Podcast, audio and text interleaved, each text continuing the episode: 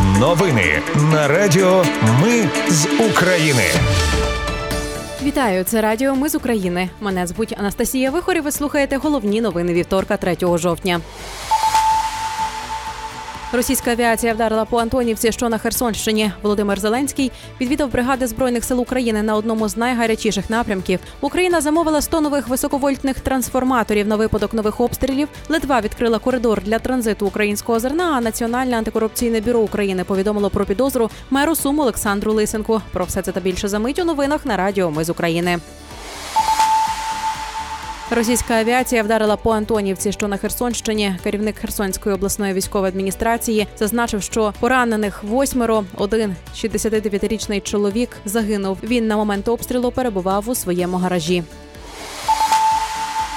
Володимир Зеленський відвідав бригади збройних сил України, які воюють на одному з найгарячіших напрямків Куп'янсько-Лиманському. Він обговорив ситуацію на полі бою і нагальні потреби військових із командирами 103-ї бригади територіальної оборони, 68-ї єгейської бригади імені Олекса Довбуша та 25-ї повітряно-десантної Січеславської бригади. Готуючись до обстрілів енергетичної інфраструктури, Україна замовила 100 нових високовольтних трансформаторів. Про це пише видання «The Economist». Половину з них виготовляють всередині країни, іншу половину закуплять за кордоном. Іноземні вантажі будуть зберігатися в Польщі та Румунії, поки вони не знадобляться. Міністр енергетики каже, що цьогоріч Україна є вразливішою ніж минулого року. Вона не має надлишкових потужностей, а кількість запасного обладнання є невеликою. Українські союзники виділили на це гроші, але значна частина коштів проходить через міжнародні фінансові організації, що дуже сповільнює процеси закупівлі обладнання. Водночас тепер Україна підключена до європейської мережі, тож за потреби вона може імпортувати електроенергію. Однак найкращим рішенням, яке забезпечить українців світлом цієї зими, є більше систем протиповітряної оборони. Пише видання.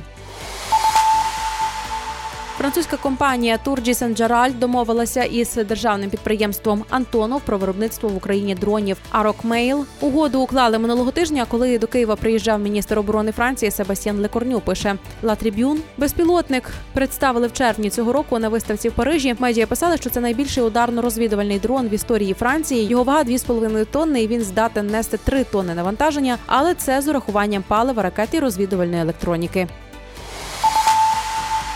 Європарламент підтримав ініціативу, яка передбачає утворення Ukraine Facility – нового фінансового інструменту для України обсягом до 50 мільярдів євро. Київ розраховує отримати 18 мільярдів євро вже в 2024 році. Ukraine Facility – це програма фінансової підтримки Україні протягом 2024-2027 років, що має задовільняти як короткострокові потреби держави, так і реконструкцію і модернізацію країни.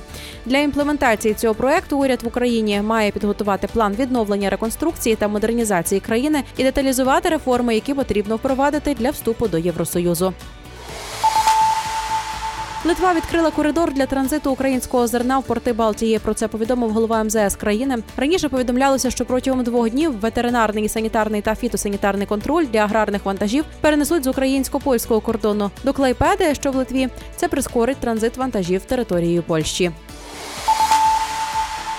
Брюссель розморозить мільярди євро Угорщини, щоб забезпечити допомогу для України. Про це повідомляє Financial Times. Джерела видання зазначають, що комісія має намір розморозити близько 13 мільярдів євро фінансування до кінця листопада.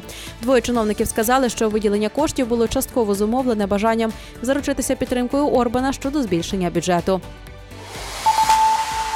Голова МЗС Швеції Тобіас Більстром не зміг потрапити на неформальну зустріч міністрів закордонних справ Євросоюзу в Україні, бо забув свій паспорт. Міністра не пустили на польсько-українському кордоні. Повідомляє видання Діпрес. Також на зустріч не приїхали голови МЗС Польщі та Латвії через захворювання на COVID-19.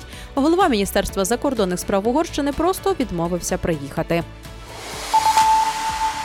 Національне антикорупційне бюро повідомило про підозру меру Сум Олександру Лисенко та директору департаменту інфраструктури міста Олександру Журбі. Учора їх затримали на гарячому. За даними слідства, вони вимагали понад 2 мільйони гривень у компанії, що займалася вивозом сміття. Тепер обом чиновникам загрожує до 8 років ув'язнення із конфіскацією майна. На завершення гарні новини. Парламент Вірменії ратифікував Римський статут. А це означає, що Вірменія тепер зобов'язана виконувати рішення міжнародного кримінального суду, який видав ордер на арешт Путіна. Москва вже заявила протест вірменському послу після оголошення намірів ратифікувати статут.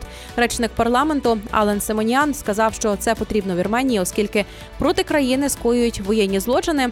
Тут він напевно мав на увазі конфлікт із Азербайджаном. Це були новини на радіо. Ми з України. Мене звуть Анастасія Вихор. Наші новини про те, що дійсно відбувається в Україні. Ми не робимо новини, зважаючи на чиїсь політичні чи бізнес-інтереси. У нас тільки реальні факти. Якщо на вашу думку, те, що ми робимо, важливо, підтримайте нас. Заходьте на сайт Ми з України.ком та тисніть кнопку Підтримати. Почуємось. Радіо Ми з України. Перемагаємо разом.